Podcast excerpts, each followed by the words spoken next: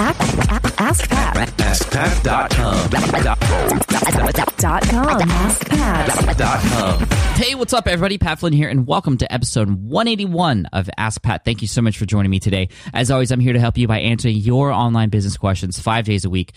We have a great question today from Hamza, but before we get to that, I just want to say, hey, if you're interested in building a website from scratch, I've done it a couple times live on the website at smartpassiveincome.com and shared every bit and part of it from how I selected those niches or niches, if you prefer it to, to be said that way, um, to uh, building the websites, to creating content, to monetizing both of those sites. Actually, one in the security guard training industry and the other in the food truck industry. If you go to niche site duel, day or that's d-u-e-l that's nichesiteduel.com you could uh, check out all the free content there all the reports and data and analytics that go behind each of those uh, each of those websites that are still running still up still generating passive income again that's nichesiteduel.com now let's get to today's question from hamza What's up, Pat? My name's Hamza and I'm from BarcaByFans.com. I at my blog share podcast, news, videos, articles, daily news, and too much more. My blog is about Football Club Barcelona and it has around 180 million football fans around the globe.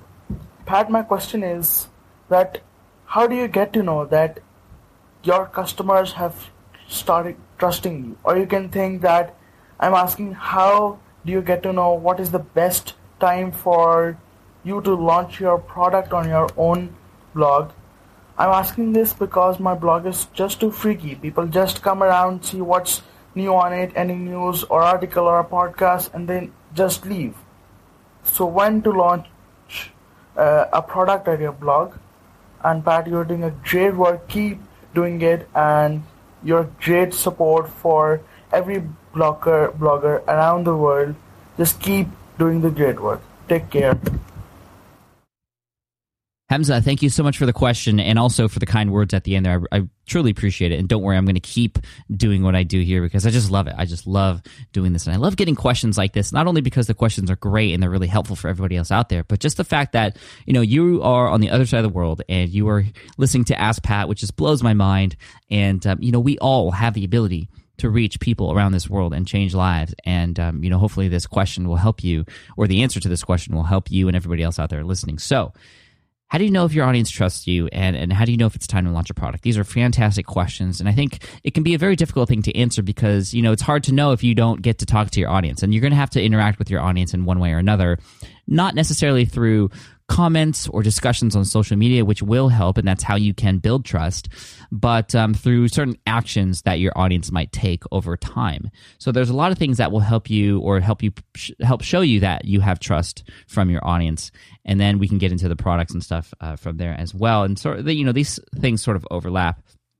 So the first thing I want to share is, you know, build your email list. If you're not building an email list, you definitely should. And you know, I think what you're doing on uh, for the Barcelona Football Club is really cool. I follow soccer. Soccer. I know my dad follows soccer, and Barcelona is always uh, you know up there in the rankings and stuff. So it's a great football club. A lot of news and discussions and things about that. I'm sure there's a there's a ton of content that you're writing about. And while doing so, you are that alone is helping you build trust. But you want to have your audience complete these tasks that are a little bit more than just reading. You know, clicking on something or subscribing to your email list is the, is the one I was I was leaning toward. You know, if you can get your audience to trust you enough to subscribe to your email list, you know that they've trusted you enough to subscribe to your email list. Whether you give away something on the other end or you just say, hey, if you want updates sent to your email inbox, sign up here. They're going to trust you because people don't just give away their email addresses, right? So that's that's one way to know you have a little bit of trust. And then you can actually start having conversations with people over email. A lot of people don't actually do that with their email list. It's a fantastic way to build trust because when you think about it, you know, email is very personable.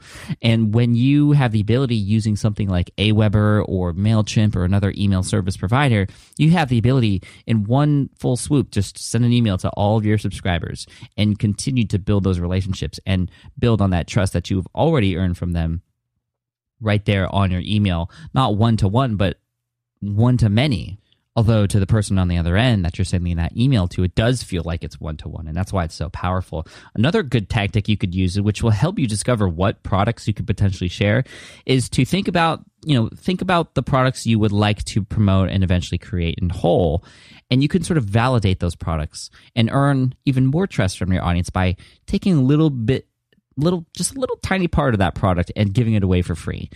Not only to just you know provide value to your audience, but it'll help uh, you know get them to take a little bit of action in terms of downloading it understanding more about what you have to offer beyond just the content giving them experiences beyond just reading content and leaving but they're actually downloading something and reading it on their own. That helps. And also the more that you test those things the more you'll understand okay well what do people actually like? What are people talking about? What are people liking the most? You can run surveys which i think is what you should absolutely do as well just to see what people are looking for what people want and what people need. And that stuff will help you along the way for sure. So parts of whole products, give those away for free. For example, if you are thinking about writing an ebook or something, I don't know what that ebook would be about. You'd have to test that by doing these types of things. But the first chapter you just give away for free. Even before you finish the entire book, maybe you give away just the first chapter to give people a preview, to get people excited, to get people on your email list, but also prove to yourself that yes, you have something worth um, continuing on and doing. So that, that that would be a good way to go about it. You could also promote products as an affiliate. And what's cool about that is you don't have to spend time creating those products. You can actually test product ideas by hooking up with other companies that may, you know, want to get in front of your audience and uh, promoting those products. And that that might be a great way for you to not even have to worry about creating products immediately, but just focusing on products that are already there that can provide value to your audience. So for Barcelona Football Club, you know there could be some memberships for example that already exist that people can um, sign up for where they get you know behind the scenes access to the football club or stories of some of the players and things like that. That's something a lot of people might want to pay for. Not everybody and you have to think about this too. You, like not everybody in your audience is going to respond positively um, or are going to even want be interested in it but it doesn't take that many people in your audience to really do some good for you in terms of your income and also the value that you're providing to certain segments of your particular audience. So so think about that but those are the things i would do you know start to build that email list that helps you build trust start to tease people with a little bit of you know these potential ideas that you have. Um, you know, even doing things like uh, you know coming soon type promotions or um, you know early bird type stuff and uh, promoting affiliate products um, just to again test the waters with your audience but also be able to potentially make some money at the same time so Hesba, I hope that answers your question. Thank you so much for setting it in. An Ask Pat t-shirt is going to be headed, actually flying your way very soon. Uh, you'll get an email from my assistant with more information about that in the next coming weeks. For those of you listening, if you have a question you'd like potentially featured here on the show, just head on over to askpat.com.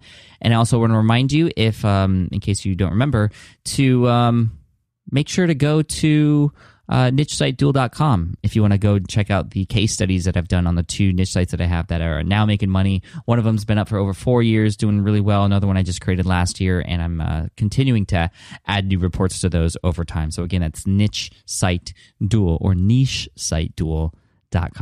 Thanks so much. And uh, let's end with a quote from Malcolm Forbes. And he says, When you cease to dream, you cease to live.